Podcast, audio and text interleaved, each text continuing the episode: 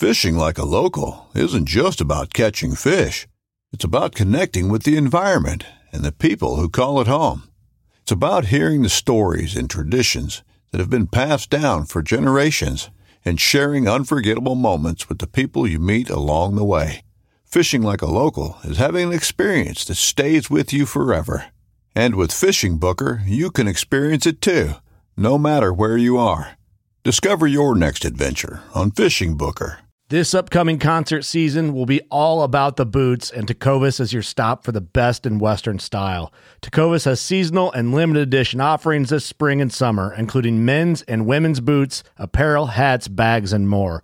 All Tecovas boots are made by hand in a time honored tradition with timeless styles that are always on trend. And Tecovas has first wear comfort with little to no break in period. It's hard to find this level of comfort paired with this level of style.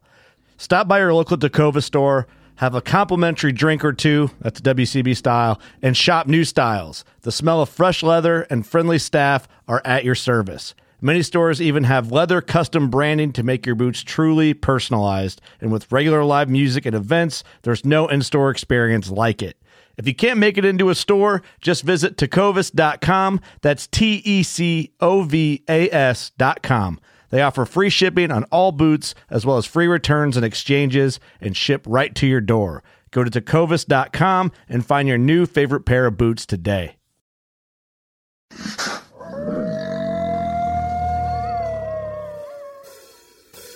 with that time in the field, you're able to analyze like where's that wind coming from, where's it going, when's it switching, and then you can make a game plan. And this calf started like, and I called to it back. It literally ran up and like wanted in my backpack. Enjoying the ride is 95 to 99% of the battle. My truck breaks down and I'm 60 miles from town. Long story short, it blows up and I'm truckless. The thing about goals though is like if you hit all of them, like you're probably not setting good enough goals. And that's one of the things I think I, I realized about the whole season in general is like, whew, you got to put a lot of faith in the process. This is Jaden Bales, and you're listening to the Wild Initiative. Put down your latte and pull on your boots. Our culture needs people that are leaders and not people that are waiting for somebody else to show them how to do it. Those fields of tofu, that was formerly habitat for wildlife. You're killing off wildlife by being a vegetarian just as much as a hunter when he kills a deer. I'm like, well, you see that bush right there? There's your bathroom. Yeah. My dad wears a Levi jacket. He sits in front of a sagebrush and he tells me the best camo is hold still. Not that Donnie Vincent this, but be relentless in everything you do. Don't crap out, go back to the truck with excuses or whatever. Okay, assume I get a deer. How do I cut it up to fit into a Honda Civic? Just get outside. Just get outside and go. Because once you do, it's all gravy from there. Hey, this is Zach Griffith. This is Hannah Barron. This is Jason Phelps of Phelps Game Calls.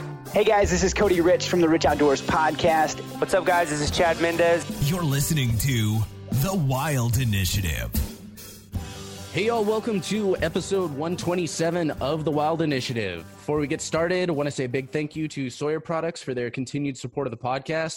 Y'all make sure you head on over to Sawyer.com. Check out the absolute best when it comes to water filtration, insect repellent, sunscreen, and first aid. They've been doing this for a long, long time, folks. Their products are absolutely bulletproof, and I use them on effectively every single one of my hunts. So make sure to go grab that essential gear that will keep you in the outdoors for longer.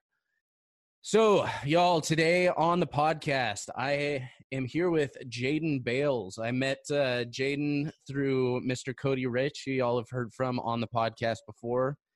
Uh, Jaden works with Cody, helps him out a lot on uh, the Rich Outdoors and uh, Backcountry Fuel Box, and really glad to have him on. Uh, Jaden, thanks for joining me. Yeah, Sam, thanks for having me on, man. Appreciate it. So, uh, just to get started, why don't you give uh, the listeners kind of an intro just about yourself and how you were really originally introduced to the outdoors, how you got into all of this? Yeah, you bet. So I grew up on a family farm in Northeast Oregon. Um, kind of as a result of that rural life, I've kind of always been in the outdoors. You know, both my, uh, you know, my grandparents uh, all hunted, and my dad taught me how to hunt from a pretty dang early age. I'm pretty sure he put me in a backpack when we were turkey hunting to kind of get me started. So um, I've been in the outdoors a lot. Um, and uh, now I'm kind of working in the outdoor industry here uh, with, like you said, Cody Rich of the Rich Outdoors podcast and Backcountry Fuel Box. Um, I kind of after college did that whole thing where you're trying to figure out, you know, where might be best for you to land, and then I uh, realized corporate life probably wasn't the life for me. So I realized, uh, you know, decided to maybe take a little foray into the outdoor space um, and uh, hit up Cody and when he launched Backcountry Fuel Box, and and uh, that kind of brings me here. So, uh, I mean, since since we're talking about it, uh, what what all do you do kind of with uh, with Cody on Backcountry Fuel Box?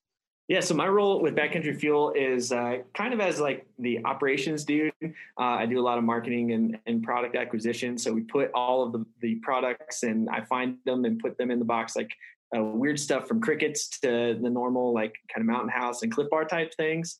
Um, and it's it's really fun actually. I've gotten really deep down that rabbit hole, um, both from a nutrition and a performance perspective, as well as like just trying to find new kind of weird quirky stuff. So um, it's pretty sweet. Uh, if anyone did want to check it out, we're running a sweet holiday sale right now. Um, so if you head over to Backcountry Fuel Box, you can check that out. Awesome. Well, head on over to Backcountry Fuel Box, check that out.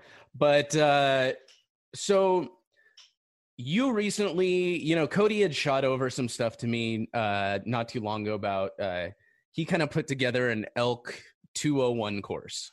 Yep. And you know, I was I was reviewing that, and uh, you actually kind of went through that, and you really got to put that to use this year, didn't you? Oh yeah. So so how the 201 elk hunting course came about was like uh, I was working remotely for Cody at the time, and I'd get on the phone with him to talk about work related stuff. And somehow we'd end up both looking at onX, trying to run through hunt plans for this fall.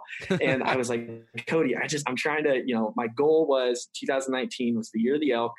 Uh, I was going to get my first elk with bow. And uh, and then Cody and I would have one and two and three hour long conversations about what that actually looked like and how that would come to fruition and then um, we worked together to build this kind of 201 level hunter podcast and, and then we did like a little email mini course on it trying to like organize our thoughts in a way or his thoughts in a way that would be easily digestible for folks. Um, and as a result i implemented kind of that 201 process this year um, and not to give away the spoiler god elk um, so it was it was a long road to hoe though. I mean, I like I said, I grew up hunting. I've been around elk, I've been around deer, um, and I've been outdoors my whole life. But uh, it took me five years.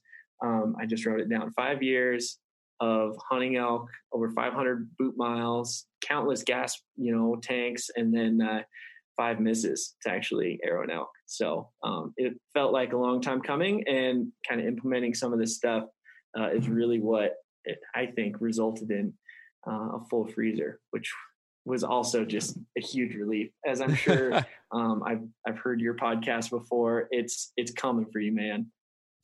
It's you know, like you said, that it that whole process really speaks to me because you know it's been year after year and uh trying to trying to get into elk trying to trying to figure this thing out and you know this is my my third elk season and you know i look back and i see huge improvements you know.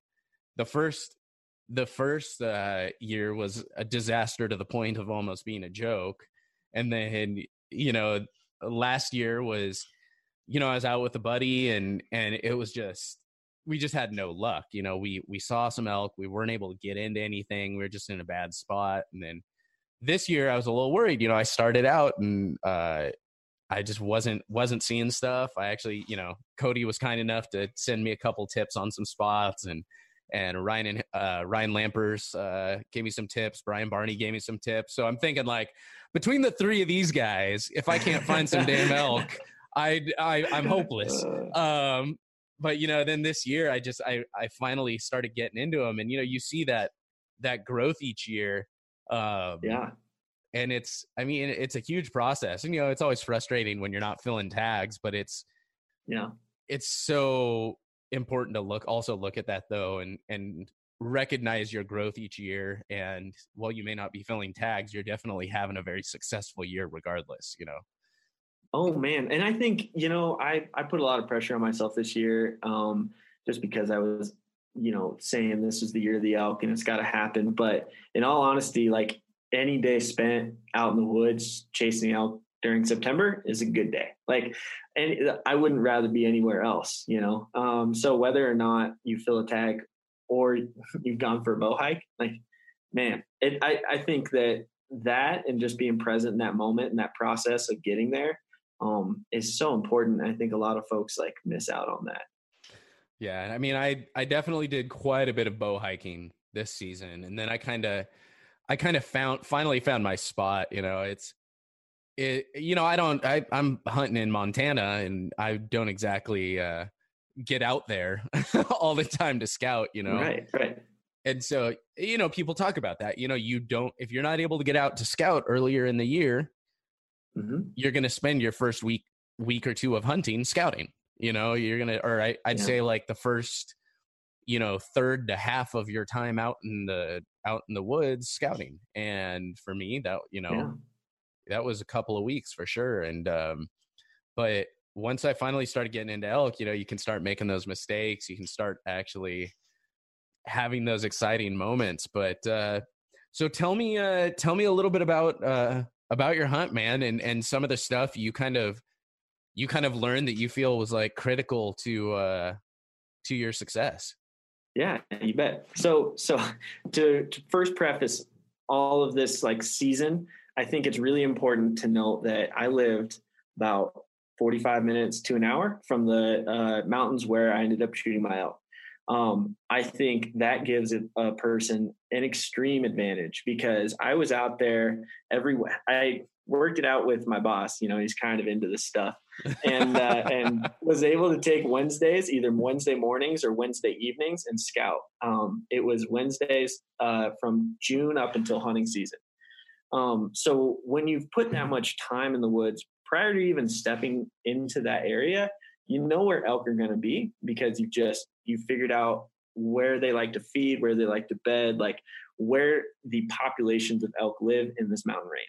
And for someone who maybe doesn't live exactly where there's a bunch of elk, um, what that would look like is just you know being in the same hunting unit, same couple units, same couple mountain ranges year in and year out, trying to figure that part out. It's just kind of all that process. So I'd put in like you know prior to this season, I'd put in you know two seasons worth of days in the woods just because I live so dang close. And and really like that made a huge difference, you know. And like you're saying, you're on on season 3. Um have you been in different spots each year? And yeah, see that's the huge huge thing I've kind of especially realized this or I should say I've always known it, but it really hit home this year the benefits of hunting the same area year after year, even week after week, because you yeah. you learn that you know the shortcuts, you know how to get around, you know where the elk generally are going to be, where yeah. they like to feed, and it's it was amazing. Like it just it's one of those things you hear all the time, but until you really experience it and see and can see the benefits of it, it really doesn't hit home for you. You know. Oh, exactly. Well, and so a good example of that is I had this one glassing spot. It was it was actually in the Alpine. It was um, above eleven thousand feet, um, where I could get up on some big like rocky knobs and uh, glass kind of some into some basins.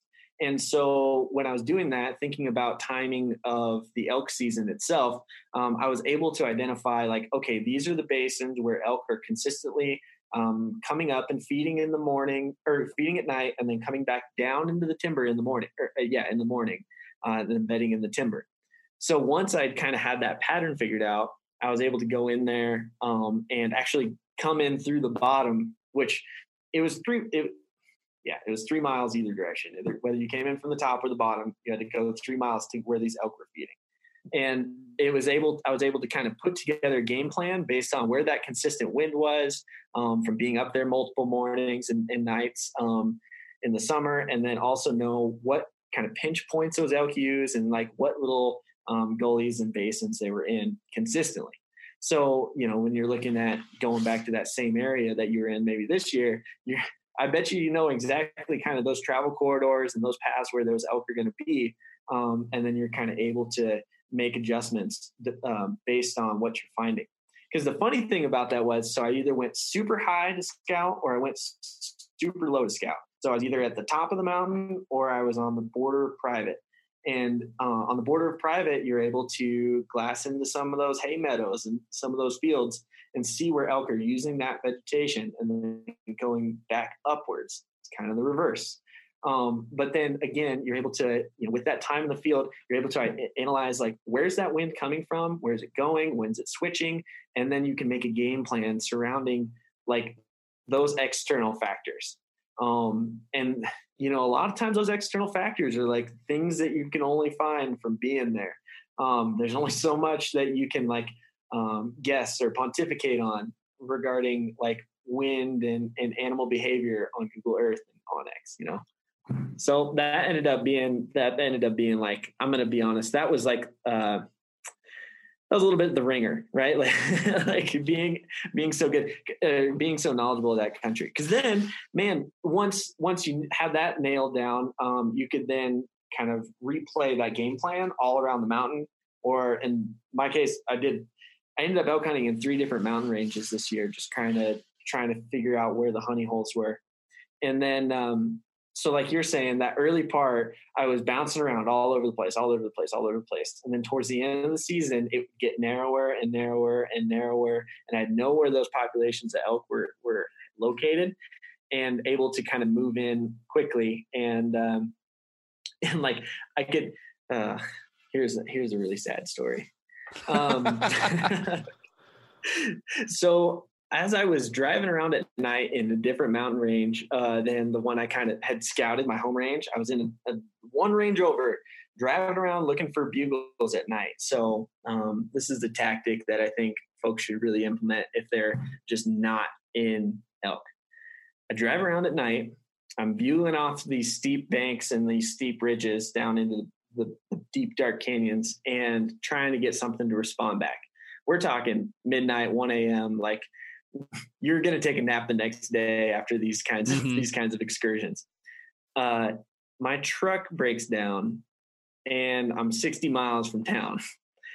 So, long story short, it blows up, and I'm truckless. Um, and I have my girlfriend at the time drop me off back in the home range the next weekend, and I had her drop me off in this area where uh, there I knew there was a bunch of elk, um, and I just had to get them talking. Uh, it's real thick. You can't really glass. They'd actually moved down out of that alpine country, and uh, which was really interesting to see because at some level, that when you're scouting up high, you got to understand what's going to happen as the season progresses. Um, I got in there and uh, and I called this bull in, and he was just on a string. Um, and I remembered like, okay, get the wind so that it's you are parallel to where the bull's coming from. The wind is moving up and down. The bull's coming across the hill left to right. This is perfect. He is just fired up. He is screaming his face off, and I don't have to do anything. So I get drawn back. I see the antlers coming through the trees. I'm like, all right, well, like this is day 16 or 17 of the season. It's going to happen here. Uh, I pulled her back. He was close enough. I was like, there's no way I need the range of this one. Like, he's tight. I let her rip tater chip and uh, you know started counting my blessings. I was like, oh, there he is. There's the elk. He's a good herd bull. I walk up to my arrow, and it is snapped off at the insert of the broadhead. Uh, I was like, oh no. So a 23 yard shot straight to the shoulder blade um, was just one of many, many like disappointments on the season. Um, it was insult to injury because I was, uh, you know, I was up there without my own vehicle as well. Like I was like, okay, I just got to keep hunting, keep hunting. Like I can fix this. I can deal with life after September. Um, and uh, and man, that was just like oh, demoralizing. Um, so I mean, that was that was one of um, when I was telling you five misses on the season. Um, so I mean, it was it was a struggle, man it's just one of those things where where where you look at that and you're like, there's there's no way that you look at that and aren't a little bit disappointed. You know, you're just like, I just, but you're almost in so much disbelief that you're like, what am I going to do? Like, you just got to keep getting after it because you have no really other options. I mean, you say, man, I'm going to go back in time and make that one go true? You know, you can't. So you just keep, uh, you know, I always joke uh, to Cody because it's, it's overplayed, but I'm just, I just keep hammering, man.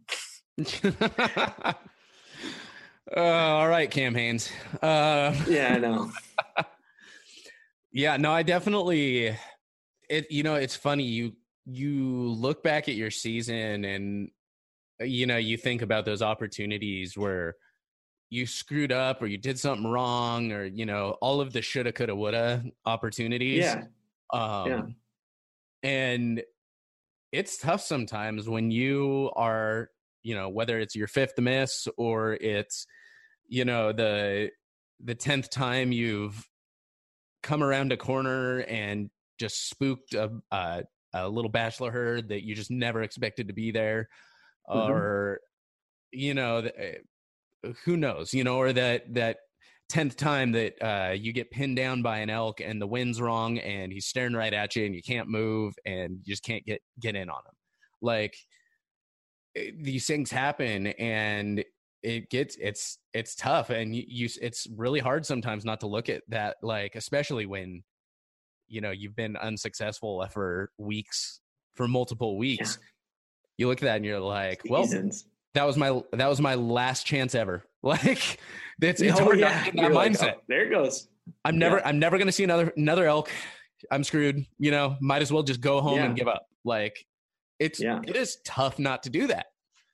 Yeah, I remember once that happened. I remember texting Cody being like, uh, you know, after that happened, I looked at that and I was like, you know, I had the experience at that point that I like that most guys look for. You call in a bull elk screaming get a shot at 23 yards, and like the only thing I was missing was the dead elk, right at that point. Um, and I call him, and I'm like, you know, I feel like it'd be real easy um, for me to uh, throw in the towel on this one for a whole host of excuses. And he said, "Yeah, but you're not going to because I won't let you live it down." I was like, "All right, you're right." So, uh, you know, and I think a large part of that mindset, like, like, is super effective to implement in your everyday life as well. Um, so that next weekend, I uh, I borrowed a buddy's 4Runner, like a '98 4Runner. It was his spare rig for getting around the mountains, and he had schoolwork to do. So um, he, yeah, I mean, by the goodness of his heart, he was like, "Yeah, dude, just go mob around. Don't go down, you know, X, Y, or Z road because those." he's like, "I I do want my 4Runner back, and I know you're luck with you." so so I was like, okay, fine. Like I totally understand. I was just appreciative of being able to get to the mountains. And um, on Sunday, the so uh, in Wyoming, the season ended on Monday, the 30th of September for archery. On Sunday was my last day because I got to go work on Monday and uh, I kind of looked at this zone. Um, it's actually the the border of private. What I was talking talking to you about that I kind of scouted, and I knew that the elk weren't in the alpine anymore because they bumped down. Um, and I'm like, well, there can't be fewer elk down in the bottom, you know. Um, so I just kind of looked at this this set of drainages. Um, there's half dozen or so that were all lined up, and I was like, okay, I've gone down each of these fingers one time at least why don't I just go to the border of private and run them all at once? So uh, I dove down in there. It was actually a similar kind of situation that I encountered a bull in, and I was like, this is going to be it right here. I rip off a bugle, nothing. And then I go to the next drainage, rip off a bugle, nothing. And I go to the next drainage, and then I realize, like, oh, it kind of opens up a little bit. I'm like, oh, 40 mile an hour wind gust down here. Yeah, that's why nothing's bugling. Like, they can't hear me. So, like in typical fashion, and then this is like I want to make sure I give Cody enough credit for like really coaching me through this because I think it would been easy to me for me to be like, yeah, it's just like too many things and is obstacles, right? Like it's not to happen. But I says, all right, Cody, like, what do you do when you have 40 mile an hour winds and your main tactic in this thick country is um, bugling at bulls? He says, don't be in the country. I was like, all right. so, so he's like, go glass. And uh, I come up, I go up to this high point where I can see out um, to some BLM property that I knew that there had been some elk on, but I was like, this is kind of my hail mary. And uh, sure enough, an hour before daylight, two bulls are out there in the in the clearing. I'm like, oh, no way. So I pull out onX and I'm doing my little map, my little map distance. 2.5 miles, an hour left. I was like, oh, oh boy. So uh, there's actually an old skid road. There's none of this is accessible via like vehicles, but um, there's it's old logging road and kind of comes up from the private where they used to log coming from the bottom. Uh, and I was like, okay, I get on that road. I'm going to start jogging, and maybe I can get there.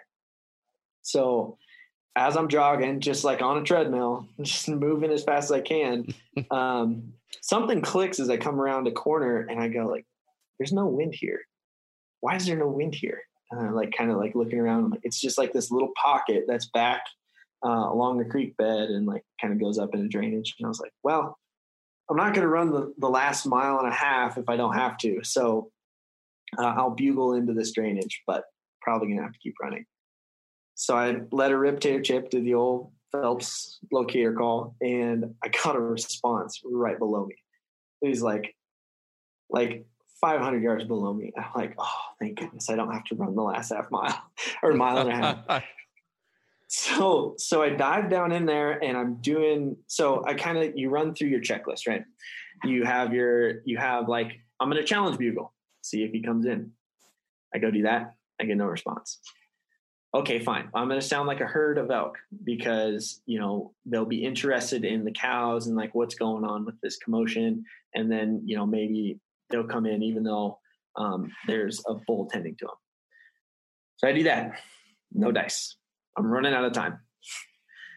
Then I go, you know, earlier in the season, I was in that high alpine and I cow called for a bit, and this calf started like, meow, meow, meow, like in the timber, and I called called to it back, and it literally ran up and like wanted in my backpack. It was just like it was just like wanted to go home with me, and I was like, maybe I can make that like hyperactive like calf sound and it'll be interested. You know, mm-hmm. like what else do I have to lose? And I do that as I'm like walking pretty creepily through this like aspen patch. And uh, sure enough, there's some raghorns standing there looking at me. I'm like, huh, well, they're probably gone. Like they've seen me now. Yeah. And they kind of turn to leave. And I cow call, yeah, yeah, at them again. And they stop and they like kind of take a couple steps forward. I'm like, no, no way. They're like 70, 80 yards at the time. And uh, and so then they turn to leave again because they don't see a calf there. And they go up on top of this rise, and I sprint to the top of the rise. Mm. Right on the other side, there's a bull standing there looking at me. He stood long enough for me to get a range, and uh, and I let her rip, man. The rest is history. Hell yeah! So it and was. Then the work. Then the work had to start well, there's more to it, I guess. So I, uh, you know, you hear, you, you see guys do this on TV all the time or on YouTube or whatever, uh, where you shoot something and then you're like, you know what, it looked a little far back or whatever. Like it looked good, but I'm going to let it sit overnight. I'd never done that. Um, keep in mind the next day is supposed to be work day. Um, probably not going to have anybody to help me pack out, but uh, I was like, you know what? I think I've made it this far. I think my boss will forgive me. so, so, uh, so I hike out of there. At that point, I'd gone 11 and a half miles on the day and it was dark. Um, and it was seven and a half miles back to the track. Oh, so, so that was a big one. Um, I, you could joke. I went, I went full send on that one um, because it was bottom of the ninth, and it was just like this is oh, gonna yeah. happen, or oh, it's yeah. not going to. Um, so then I grabbed this the kid who loaned me the 4Runner, skipped school the next day. Um, this is really a sales pitch for having good friends. so he comes down there, and uh, sure enough, we find we find where the bed's bedded up or the bull bedded up that night. Um, find a couple drops of blood, and uh, long story short, track track that bull down. So uh, it was the most intense 24 hours of elk hunting I've ever had, oh, including the the four or five misses I'd had up to that point. You know, it's just like some days it comes together and there's no rhyme or reason. Um, but I think that's also what you get when you like when you don't go home, you know? Yeah. See, man, I don't know if I've got that. Like, that's the one thing I just don't know. It is, is waiting on a bowl, man. Like, I just don't know if I could do it. Like, or like after I shot something, like, uh huh. Oh man, it's like I, oh, just the thought, like all that would be going through my head would be, is I'm never gonna pick it up again. I'm mm-hmm. I'm never gonna find the blood again. I'm you know uh, uh, if it's dead, the coyotes are going to get to it, or a bear's going to get to it. I'm never going to find it or see it. Uh, yeah. Some some other hunter's going to find it and like chop off the head and take the like. that's literally. I would be, I would be so paranoid. I don't think I would even. I don't oh, know man. what I'd do. It took a lot of faith. It took a lot of faith, just like in that as a process, you know. Um, and that's one of the things I think I, I realized about the whole season in general is like, you got to put a lot of faith in the process. You know, that, that's um, I actually uh, started doing mountain tough workouts. Um, I don't know if you're familiar with those. Yeah, um, yeah. Actually, uh, I think you did. You post something today? Something some for your pro Instagram profile just popped up about that. Yeah, yeah. I did like a testimonial thing for those guys just because, um, uh, you know, I like to give credit where credit's due, and I lost 20 pounds since February um, by kind of getting after it with their workouts. Uh, I don't think an 18 and a half mile uh, day would have been in the cards had it not been for that level of physical fitness. You know, it's just it's it's uh, it was a game changer for me um, from a from a foundational standpoint. Uh, it also it makes a huge difference when it comes to mental um, preparedness and like are you ready to like go through this sufferfest of like I have seven and a half miles in the dark by myself to walk back. Uh, granted, I'm not in Grizz country and I'm not in wolf country. It still is not fun, you know? Yeah.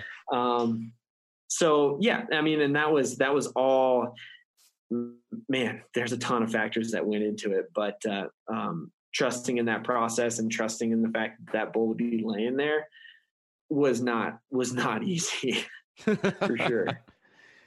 Yeah, it's. I think one of the things about, I mean, hunting in general, but especially elk hunting, is like you said, it is trusting the process. Um, mm-hmm. and but so much of that comes that realization comes from those times when you don't trust the process and you don't fill a tag because of that. Yep. And something along the lines of like, yeah, uh, you know, I am not sure I'd be able to sit and let that bull sit overnight and make sure it's stand, mm-hmm. you know, make sure I don't bump it until I finally get a shot on a bull and I go to, you know, I just immediately start chasing after it and I bump it twice and never find it again. You know, like I, yeah, it's like until maybe I do that. then the second I do that, suddenly my, uh, my faith in the process gets a little bit greater and I'm yeah.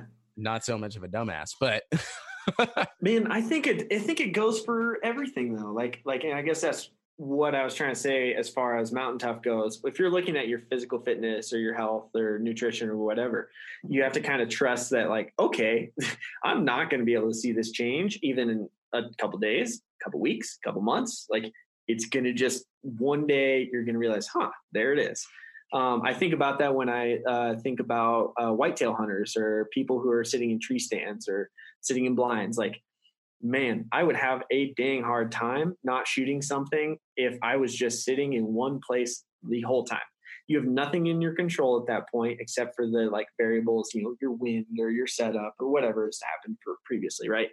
You you have to trust like yeah, that buck's going to come in today, or that buck's going to come in tomorrow, or that buck's going to come in before the end of the season. Um, and I think about that with work too. You know, it's just enjoying the ride is 95 to 99% of the battle. I, uh, yeah, man, I just got back from a Missouri whitetail hunt, um, with some, yeah. some buddies of mine. And, you know, we're sitting in tree stands and, um, I, you know, I'm still learning a lot about that. Like, there's a lot of stuff you learn to where, like, you know, I had two tags. I had a an any any deer tag, and then I had a doe tag. And cool. I had some does come in, and both times I could have I could have plugged probably two does, and but like I didn't know, you know, I, I just didn't know all the different stuff. Like I didn't know that like I could probably have shot one of those does and just let it lay there, and a buck would have absolutely come in, yeah, and kept hunting like I just didn't know that stuff. I didn't know the process to mm-hmm. trust in, but it was tough because I'm like right. sitting there and I'm like passing on these does mostly just because I also thought I had an extra day of hunting and I did not because uh, I I got days confused. Um, that was that was unfortunate. I probably would have plugged them if I'd realized that. Anyway, I digress. But um, yeah. you know that was tough because the whole time I'm sitting there, you know, your mind starts going, what if, what if, what if? And, you know, it's that mix of like, I'm definitely a firm believer in don't pass on the first day what you gladly take on the last. But then, right. sure, you know, also, uh, you know, there's there's certain things like you bought a, you paid money for a tag, and you want to do every effort to fill it with, you know, whatever you'll be happiest with, and you know, I kind of went out on this hunt with like, yeah, I wanted to bring home some meat. Like I I was in meat crisis, but a buddy had already tagged a bull and I was going to take that meat home cuz he was just going to donate it. So I figured I'm like, okay, worst case situation, I don't tag anything, I still get to take the meat home. So I wasn't wasn't as concerned, but yeah, it's that patience is is a big struggle of mine. Like I struggle with just not doing stuff on a hunt. Like oh, I don't yeah. like I don't like waiting. I don't like glassing. Uh, gla- I I shouldn't say I don't like glassing. I'm just really bad at it because I feel like I need to be doing something, and it doesn't feel yeah. like I'm doing anything at all. Like it kills me. Yeah. But I uh, I, I so as a re- as a Wyoming resident, I went into the wilderness with Lampers. Um, Ryan Lampers at Stealthy Hunter. Um, he is an incredible glasser. Like he just he just is an incredible like he's got good eyes and insane amounts of patience. We spent an entire day trying to see like we heard this bull bugle from a small timber patch and we spent an entire day waiting for that bull to step out. Like that's all we did for that day. And uh, you know, there's something about there's something about once you're at that level of experience, he just knows whether or not we kill something today doesn't affect whether you kill something tomorrow. Uh, and I heard actually on your most uh, on your recap podcast uh, of your hunt in Montana that you had taken some days to like just glass or just figure out the country and understand that that it, that recon that intel that you're gathering is going to pay off like huge dividends in the end um, and folks oftentimes will walk out in the woods thinking that that day is the day it's going to happen. You know, I'm going to get lucky today. And when you start looking at variables that you can take out of there and start looking at things that you can really control, I think um, from a larger perspective, it makes folks way more effective. Uh, that's really, and you look at guys like your Brian Barneys, your your Cody Riches, and, and your Ryan Lampers, man, there's nothing that they're doing on a daily basis that is forcing the luck hand. They're always doing something to set up the next chess move that is going to set up a win. It's I mean, you know, talk about talk about some killers right there. yeah. Um, yeah. but yeah, it's like the example that those guys set with their patience and and and everything. It amazes me. Like I just I was thinking about that during my season this year. Just I was thinking about just like some random uh little videos Cody, you know, shares during his seasons uh, on his Instagram and stuff and I just sit and I think about kind of what the, a lot of those videos represent uh in the whole of their hunt and yeah. like when they're talking about these things and and you kind of realize you're like man, he's passing on that. He's sitting there, he's talking about, he's waiting for this thing. And I'm just like, I am not even close to that level of, yeah, yeah. I'm yeah, like, I, sure. I can't, can't wait till I'm there. I can't wait until like, it it almost sounds kind of odd. Like it, this, the word doesn't feel right, but it's for lack of a better term, it's almost like you know you have to get over that little desperation to fill a tag. Um, right, right, and and it makes filling a tag way easier. Oh yeah, you know and I, I feel like you know everybody talks about like that kind of stages of being a hunter you know where you go through and you're like you know i just want to kill anything anything at all. I'll take whatever i can get as soon as i possibly can kill it and you know and you then you know you kind of progress to being more selective and and all this and you just move through kind of this whole process and um and i i don't like using the word desperation because it's not quite accurate but it's like a there's definitely like this need, this this pulsing, urgent need to fill a tag, um, just to feel like you've accomplished something. And after you've done that so many times, you realize that's not necessarily the huge accomplishment, you know. Um, I think it's really important, just like you're saying, like that desperation, like fill a tag. I didn't. Um, I, well, I, filled an antelope tag in 2018 um, and that was great. That was fine and dandy. But I had a, I ate an Idaho elk tag, and I ate a Nebraska mule deer tag, and I ate a Wyoming whitetail doe tag.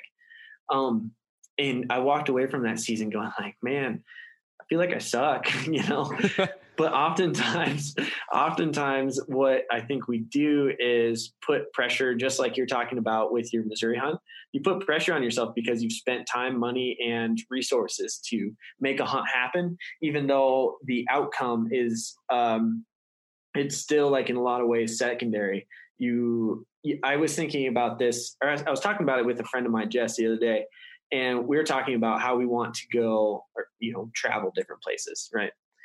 if we're gonna, if I'm going to go to Turkey, I'm not going to go to Turkey because uh, I want to necessarily kill something in Turkey, though I don't know if they have hunting there. Though if I go to Mongolia, you know, I really do want to do some um, argali hunting, something like mm-hmm. that. Um, I think about hunting in general as the Turkey trip. Turkey, as in the country with Istanbul. Yeah, yeah, not yeah. not turkey hunting um, I think of hunting in that perspective as it's an experience that you're that you're buying. It's an experience that you're going to go have. Uh, it is way cheaper to fill the freezer with meat from the heck. It's it's easier to chill, fill the freezer from meat from your local butcher than it is to go out and uh, and try to acquire this you know via hunting. So uh, once you kind of have that mindset of like, okay, it's not necessarily all about the meat, even though, gosh, it's really good. Um, you can settle in and have those experiences that we were kind of talking about. And um, I bet you you had a great time watching those does in Missouri, man. Like I, I that was, sounds really cool to me. I mean, and it was it was awesome just chilling in the tree stand, and they walked up kind of right behind me, and they were literally like they knew something was up there, but they didn't they weren't spooked by me because I mean I was I was stock still but you know, they came up and they were sniffing at the ladder. The tree it was a metal ladder stand, yeah. so they're like sniffing yeah. at the ladder, and they'll like sniff at the ladder a little bit, and they'll look right up at me, and they'll just sit and stare at me for a while, and I'm looking back down at them, just watching them, and it, you know, it's a cool thing. Like anytime, it you know, it doesn't matter how many big bucks I see, how many elk I see. I still, you know, I'm driving through town and I still just about slam on my brakes and pull to the side of the road every time I see a little group of blacktail or mule deer does. Yep. Teeny little yearlings just on the side of the road. You know, I yep. I pulled out I pulled into the driveway the other day and they almost ran over a doe in our own driveway. And that's awesome. Just pulled over and I just sat and watched it for like 20 minutes before getting out of the car. And you know, yeah. Like it doesn't matter how much you see. It's just so cool to experience and see wildlife and and all of that. But uh, still doesn't mean I don't want a really big ass elk. right, right. Well, it comes back to just like what goal setting means, and and you know, gosh, I, I played some sports in high school. Um, I always set kind of financial goals or whatever the career goals. Um, the thing about goals though is like you're if you if you hit all of them, like you're probably not setting good enough goals. Mm-hmm. Um, mm-hmm. If you're if you're knocking them off the list left and right, you, you probably should consider doing something a little harder. Um, and that is kind of a way, in my perspective, is that's a great way to grow. Uh, and when you're stepping into the elk woods, for instance, uh, every time that you were you were talking about this earlier, like every time you've gone out there, you've learned something a little different. Um, you've picked up more information about animal behavior. You picked up more knowledge about where they'll be next time or what not to do on that bow hike. You know, um, that that I think is where the true gem lies. When you're starting to hit your goals, um, honestly, like move the goalpost. It's. I feel like it's having, I guess, levels of goals is important too, because like yeah. you want you want those goals that you're like that you know you'll hit that you'll be happy with and you can look at that mm-hmm. you can say yeah i had a successful trip but then like you said you have you want those goals too that are are bigger than that immediate trip the ones that are going to push you that yeah. you're you're going to strive for and uh knowing the difference knowing that you're yeah you have yeah. to have some way of knowing you're progressing because like mm-hmm. if you're you know if you're not progressing at all gosh it can be it can be a grind man but at the end of the day, you know, whether it's a career goal or financial aspirations, it would be uh, if my goal was to make ten dollars an hour, I probably should move that goal. um, so if you had to kind of distill it down uh, to maybe three or a few things, yeah, that that you would say were the, uh, like the most critical things that took you from five years of frustration and unfilled tags mm-hmm. to this first year of success, filling your tag with your bow. Um, what would you say are maybe three of the the critical things? We already talked about hunt in the same area. Yep. So what that I think really translates to is is time in woods and time in the same woods. So the fact that I put so much time in between June and uh, September um, really, for a lot of folks, could just mean figure out an, an area, go to some place that you can learn it year after year. Um, take some summer trips to go out there, go boating on the nearby lake or whatever. You know just like make that your your home area and and put that time in the woods. So that's number one time in woods. The second thing was persistence uh, there are a lot of there are a lot of factors that, like I was saying earlier, uh, I told Cody, man, it'd be really easy to quit right now. Um, in order to reach that goal, you know, I, man, it wouldn't have happened if I said, dang it, I've got a day left of season. I'm just going to go for a mile hike today. Uh, instead, I was like, it's bottom of the ninth. You got to send it or, or you're going to regret it. Um, a couple years ago, this is tangential, but I think it's important. A couple years ago, uh, a big snowstorm hit in 2017 during the middle of elk season. Uh, the place I was in, the elk were going off. They were they were fired up and uh, just very inexperienced still. I still am inexperienced, but uh, at that point, you know, I didn't really know what kind of a play to make when they were bugling, um, how to really call them in. And I went up into the high country and found some elk I could glass. Uh, glass these bull this bull up with a herd, and I moved in uh, within probably quarter of a mile, and then he started moving his herd away. And you've got about 10, 12 inches of snow on the ground. Um, it's three or four miles from the truck, 2,000 vertical feet up, and you start looking at that truck down at the bottom of the at the bottom of the drainage, going like, uh, that's a long ways back and I don't have any food. And, you know, this elk, I've got, I've always got tomorrow. You know, I turned around at like 2 p.m. It doesn't get dark till like 7. And I turned around at like 2 p.m. because I was just like, yeah, I'm a little tired. Um, my legs are sore. Um, this elk is is you know he's faster than me. I'm not going to get him. Um, after that trip, I, clearly didn't shoot a bull that that year. After that trip, I swore to myself like I'm never going to walk away from another elk hunt thinking I left something on the table. Uh, and that's kind of what I did this year. Um, if I and you know Cody helped that a lot, and you know having good support system is important because if especially when you've got yourself you're holding yourself accountable and you've got people holding you accountable, uh, it makes being persistent much much easier. Uh, mm-hmm. So that was that was number two. I'll tell you the the one thing that I, I struggled with telling myself, like in that uh-huh. same kind of kind of vein, I'd look at something and sometimes I I had to like I had to do a lot of self talk because I'd look at that I'd be like I'm probably just gonna go screw it up anyway. So why am I gonna kill myself to go over there? Yep. Like it was yep. it was so bad. I'm like I'm like, uh, well that that situation's too complex for me to be successful. So why am I gonna chase that? And that was a lot mm-hmm. of, you know, I definitely had that same situation where I'm just like, I'm tired, I'm done, I'm checked out, I'm heading back to the car. But right. But yeah. I struggled, you know, I struggled with that.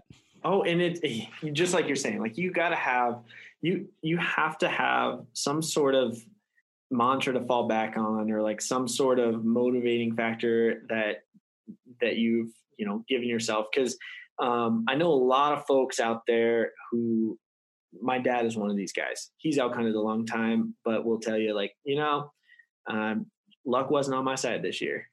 And um, here's the third point for you. Uh, luck in in the limited experience I have, luck seems to be the intersection of hard work and opportunity.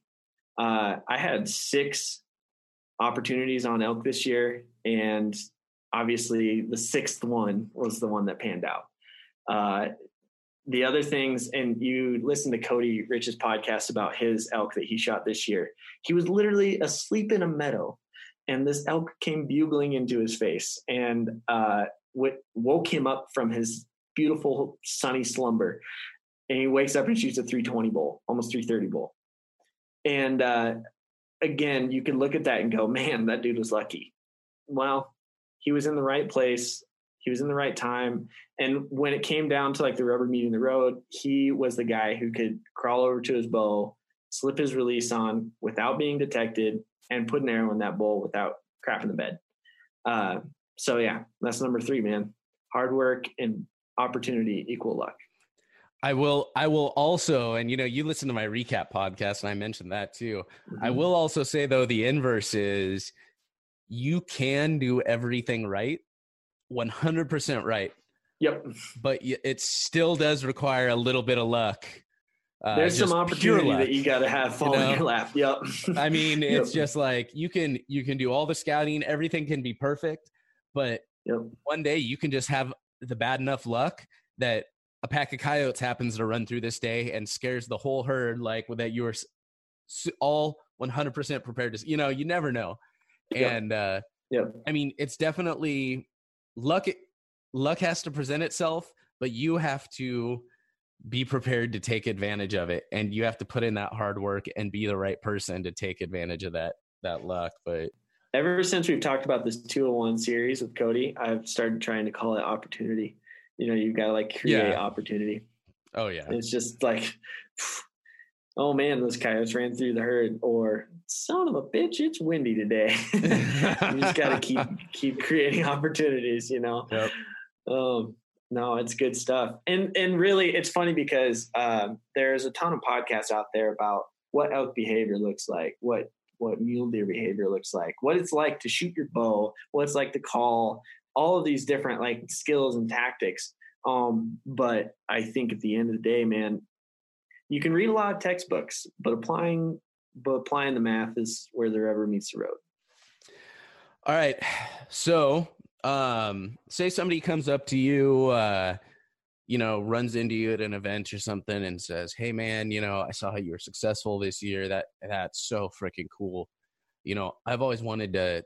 I've always wanted to elk hunt, you know, um, or I've always just wanted to get into hunting, into the backcountry, whatever it is. They're like, but I don't know, man. I don't know people that do it. I don't have any background in it. There's a lot to learn. It's kind of intimidating. I don't know if this is something I can do. Um, Right. What what kind of encouragement or words of encouragement would you give that person uh, in a situation like that? Uh, how do you eat an elephant? One bite at a time. oh, he's, they need to like that person if they come up to me and says, you know, I have, I want to get into this kind of hunting, I'm first going to say, okay, what pieces go into that? Where are you at? Where do you know? If you've never been camping before and you want to go backcountry hunting, man, you probably go, ought to go on some some hiking trips. You know, you should definitely start with one bite at a time. I think a lot of folks, like you're saying, will come into hunting or or fishing or backcountry skiing or whatever the endeavor is, and they go, "Man, I want to do that thing," and they point at the top, and they don't look at how many pieces make up that whole pie. Uh, a lot of a lot of times, I think goes back to that goal setting thing. What are what are these steps what are the goals that you're going to have to set to get there? And then just take them one at a time. I don't think for instance i don't think it would have been a guaranteed success this year if i didn't have any hunting experience and cody gave me the same knowledge. Yeah i would not have been anywhere close to where i was this year. Um, so something needs to be given to the fact that there's a process and and you got to follow it. Um, which is oftentimes not necessarily the you know, folks oftentimes look for the the silver bullet. It's one bite at a time, man. No doubt. All right. So if people wanted to find you online, uh, where can they they follow the shenanigans? Oh, well, we we do have some shenanigans to follow. I'll be honest. Uh, I, ever since I moved up to Montana, uh, Cody, I've been doing a lot of snap of Instagram of Cody. Uh, so you can follow me if you'd like at uh, at Jaden Bales. Um, and you can follow the podcast at The Rich Outdoors, uh, which is Cody. Uh, and then you can also check out Backcountry Fuel if you'd like at Backcountry Fuel. Um, and those are kind of all the places you can find us. Uh, I'm pretty much on all of those, running DMs on the back end of those Instagram profiles. So you'll find me somewhere. so. Awesome, man. Well, thanks for hopping on. Yeah, thank you so much for having me on. I really appreciate it. And to keep up the awesome work of this podcast. I know you're inspiring a lot of folks. Thanks, man. All right, y'all, that'll do it for episode 127 of The Wild Initiative. Make sure y'all check out the show notes page at thewildinitiative.com slash 127. Check out links to everything we talked about in today's episode. All right, y'all, that will do it for today. Looking forward to next week. But until next time, I hope this episode inspired you to get involved, get outdoors, and plan your initiative for the wild. Thank you for listening to the Wild Initiative. Please take a moment to leave a rating and review on iTunes or Stitcher and head on over to thewildinitiative.com to get show notes, check out the blog, gear discounts, other podcasts from the Wild Initiative family, and more. You know, it's a cool thing. Like anytime it doesn't ooh, puberty hit for a second there. Um it doesn't